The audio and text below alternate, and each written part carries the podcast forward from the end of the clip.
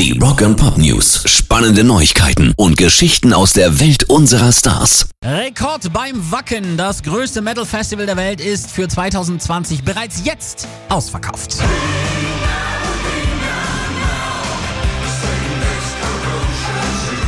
Vor rund zwölf Jahren war das weltweit bekannteste Festival zum ersten Mal ausverkauft. Knapp ein Jahr dauerte es damals noch, bis alle Karten weg waren. Das ging diesmal deutlich schneller.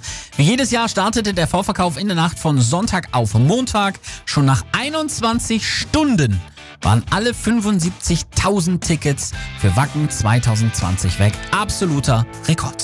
Rock and Pop News. Mando Diao haben das neue Album Bang angekündigt.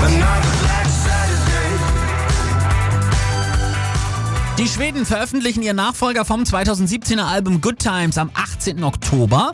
Sie teilten außerdem einen Albumtrailer, der einen kurzen musikalischen Vorgeschmack gibt. Hier ist er.